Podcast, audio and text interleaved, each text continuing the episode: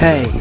Tervetuloa kuuntelemaan Uuden kaupungin vapaa-seurakunnan opetuspodcastia. Lisätietoa seurakunnastamme saat osoitteesta lahdeseurakunta.net. Antoisaa kuunteluhetkeä.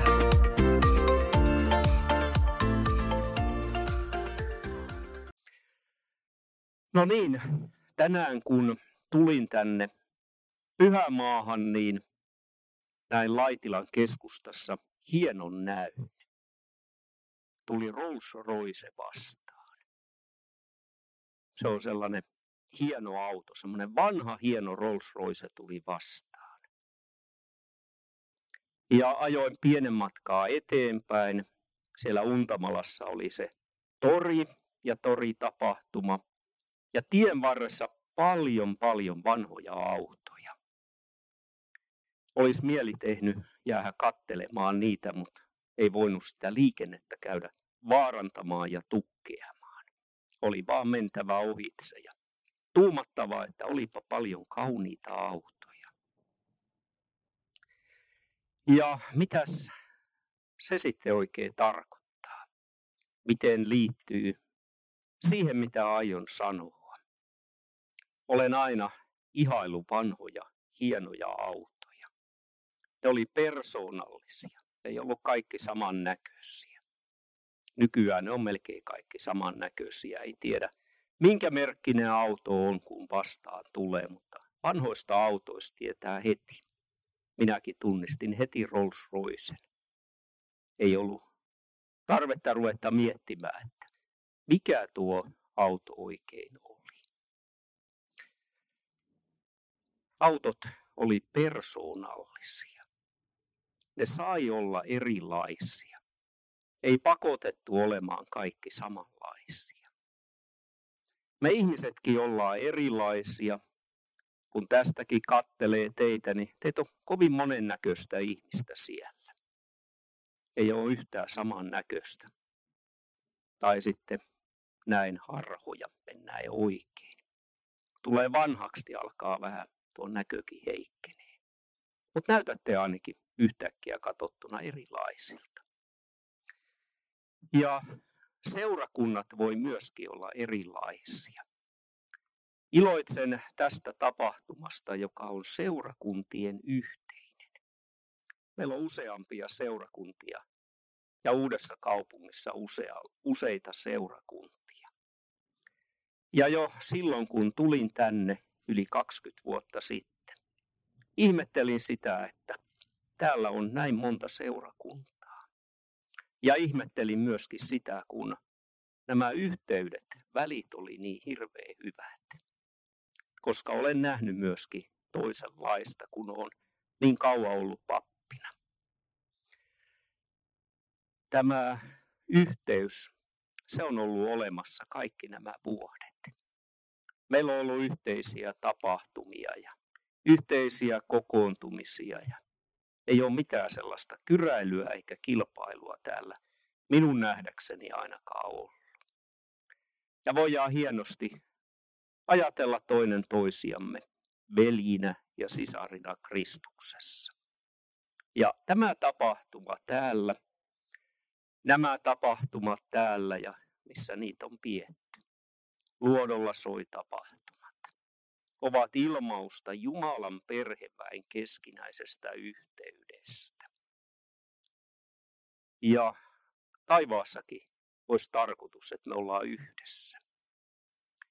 Ja kyllä se olisi hyvä opetella meidän sitä yhteyttä kokemaan, tuntemaan ja, ja rakentamaan jo täällä maan päällä. Kun sinne taivaaseenkin meidän pitäisi kaikkien yhdessä sopia. Ja sovitaanhan me. Tässä tilaisuudessa on jo tuotu esille, missä on se meidän yhteinen perustamme. Se on Jeesuksessa ja hänen täytetyssä työssään. Jeesus ja hänen täytetty työnsä. Mutta sitten olisi hyvä varmaan ottaa joku raamatun kohta myöskin. ja sen johdolla jotain sanoa, tämä on tällaista vähän yleisempää jutustelua tähän mennessä ollut. Ja otan täältä ilmeisestikin tämän päivän raamatun kohdan. Ainakin pitäisi olla. Ja tämä on Jeesuksen vuorisaarnasta. Pieni kappale Jeesuksen vuorisaarnasta. Ja luulen, että tämä Jeesuksen vuorisaarna on teille tuttu saarna. Se on itse asiassa aika pitkä saarna. Kolme kokonaista raamatun lukua. Jos se lukee läpi, niin minkähän verran siinä mahtaa mennä aikaa. Ei se mikään ihan hetkessä luettava ole kuitenkaan. Olletikin, jos sen vielä ajatuksella lukee ja rukoillen. Jeesus sanoo, sillä minä sanon teille, ellei teidän vanhurskautenne ole paljon suurempi kuin kirjanoppineiden ja fariseusten, niin te ette pääse taivasten valtakuntaan. Ellei teidän vanhurskautenne ole paljon suurempi kuin fariseusten ja kirjanoppineiden, ette pääse taivasten valtakuntaan. Tässä rupeaa miettimään sitä, että miten hän suurta näiden pariseusten ja kirjanoppineiden vanhuskaus sitten yleensä ottaen oli. On hyvä tietää, millaista se oli, koska meidän pitäisi päästä parempaan. No se oli sellaista yritystä täyttää Jumalan lakia. Jumalan tahtoa. Olla tässä pyrkimyksessä kirjaimellinen, pyrkiä noudattamaan, mitä on käsketty noudattaa. Ja kun raamattua luemme, niin havaitsemme, että tässä noudattamisessa pääpaino oli sillä, miltä asiat näyttivät päälle päin. Siinä ei ollut ollenkaan kysymystä siitä, miltä asiat näyttävät, jos katsellaan sinne ihmisen sisäpuoleen, sisäpuolelle. Ja nehän ovat sellaisia asioita, joihin meidän katseemme eivät ylety. Emme näe toinen toistemme sydämeen. Samalla muistaen, että Jumala näkee sydämeen saakka. Hän näkee meidän tekojemme taakse. Pariseukset, kirjanoppineet, halusivat, että asiat näyttävät silmin katsottuna hyvältä ja moitteettomalta. Mutta havaitsee hyvin, hyvin monta kertaa sen, kun raamattua lukee, että se ei riittänyt. Se ei riittänyt alkuunkaan Jeesukselle. Jeesukselle, joka ei ainoastaan katsonut, mitä tapahtuu, vaan myös mitä siellä ihmisen sisimmässä on. Jos nyt ajatellaan vaikkapa sellaista asiaa kuin kateus. Eihän sitä luettu tässä fariseusten ja kirjanoppineiden opissa ja elämäntavassa yhtään miksikään pahaksi asiaksi, jos olet kateellinen. Ja nämä ihmiset olivat esimerkiksi Jeesukselle hirveän kateellisia. Ihmiset juoksee hänen perässään ja rientää kuuntelemaan häntä ja tämmöinen kansanliike, kateus. Mutta ei se ollut mikään paha asia. Ei sitä pietty syntinä. Mutta Tämmöiset ulkonaiset teot, ne oli paha asia. Tuomittavia asioita. Ja sen mukaan katsottiin, kuka on hyvä ja kuka on huono. Kuka on syntinen, kuka on vanhuskas. Jumala katsoo ihan toisella tavalla.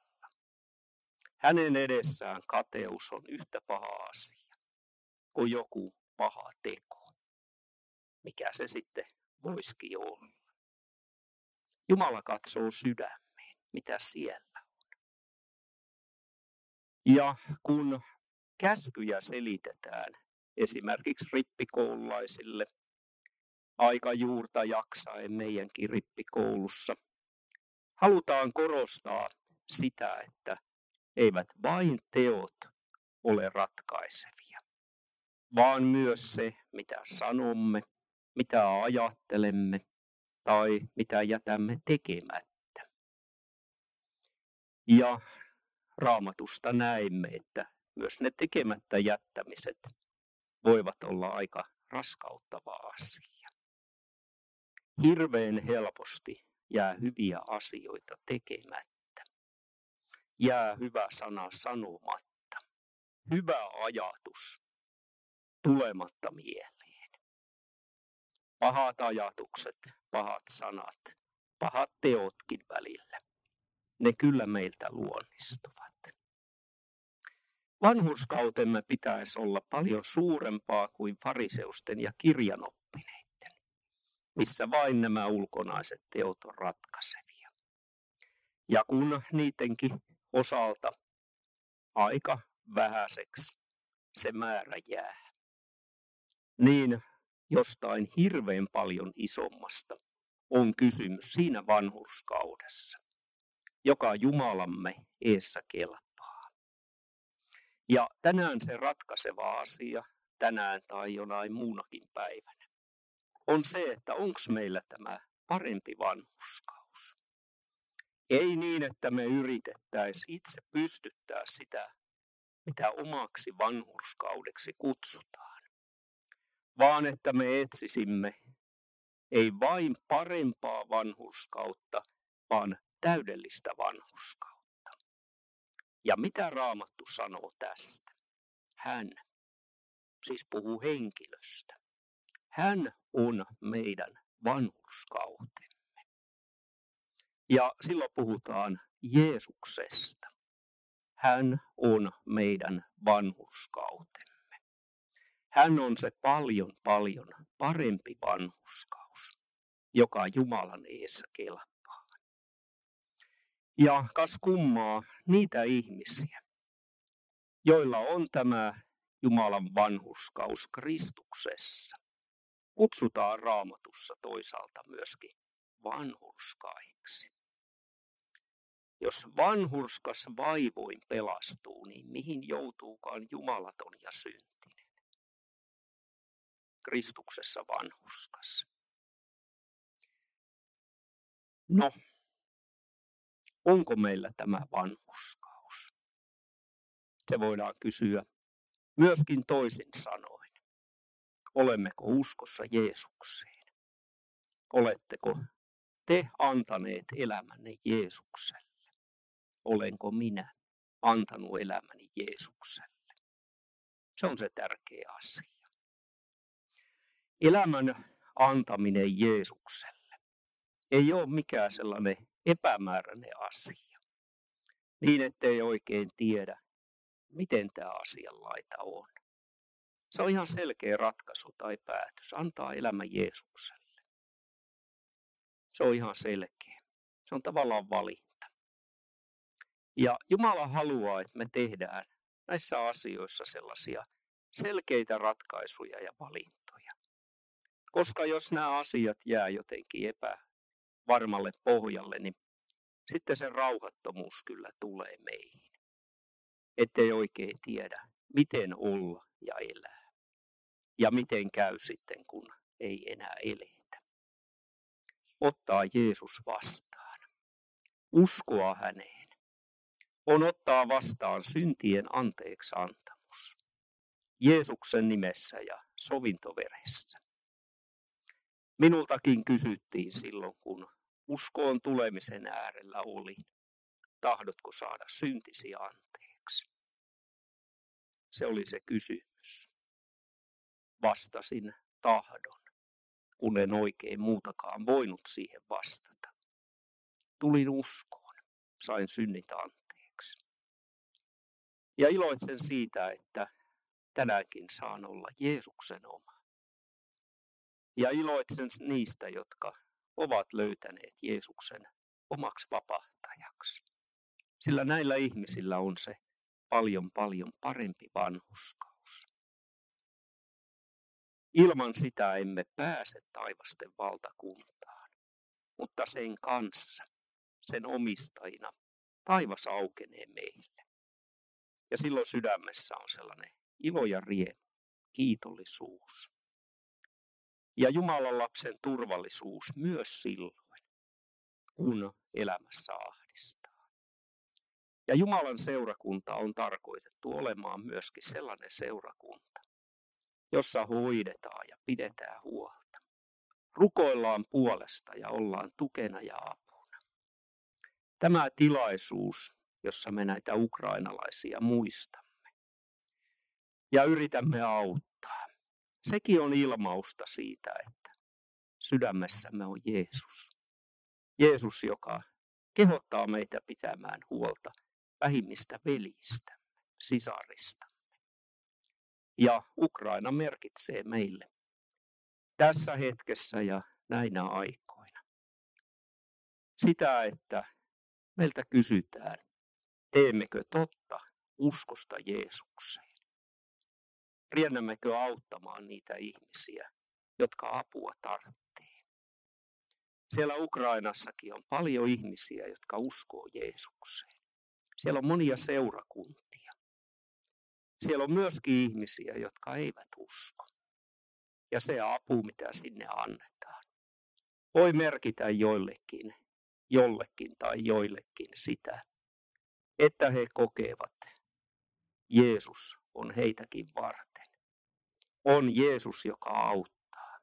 On Jeesus, joka lähettää auttamaan. Nämä asiat liittyy siihen pelastuksen sanomaan ja sen eteenpäin viemiseen. Näillä sanoilla haluan toivottaa teille taivaallisen isän siunausta ja iloitsen tänään siitä, että meillä on näin nätti ilma. Mitenhän mahto olla viikko sitten täällä? Alun perin oli ajatus, että tämä olisi ollut viikko sitten tämä tilaisuus.